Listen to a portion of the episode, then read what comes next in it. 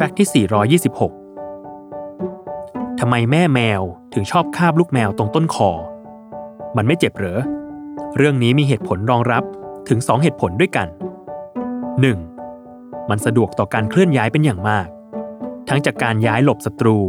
หนีภัยอันตราย และเคลื่อนย้ายลูกแมวยามที่พวกมันซุกซนเมื่อเดินไกลออกมาจนเกือบลับสายตาแม่แมว 2. เป็นเหมือนบทลงโทษอ่อนๆของแม่แมว โดยมักจะงับบริเวณต้นคอ เมื่อลูกแมวมีพฤติกรรมก้าวร้าว หรือไม่เหมาะสมต่อพี่น้องของพวกมัน เช่น เล่นกันแรงๆหรือกัดกันแบบโต้ตอบไปมา จนแม่แมวต้องเข้ามาสงบศึกครั้งนี้ ด้วยการฆ่าพวกมันออกไปให้แยกจากกัน แล้วพวกมันเจ็บหรือเปล่าที่แม่แมวทำแบบนั้น เมื่อถูกคาบจากต้นคอ โดยธรรมชาติ ผิวหนังของแมวบริเวณนั้น จะมีความยืดหยุ่นสูงเป็นพิเศษ หนังที่ห่อหุ้มอย่างหนาเป็นพิเศษตรงส่วนต้นคอ จะดึงรับกับน้ำหนักตัวเวลาถูกคาบได้อย่างเหมาะสม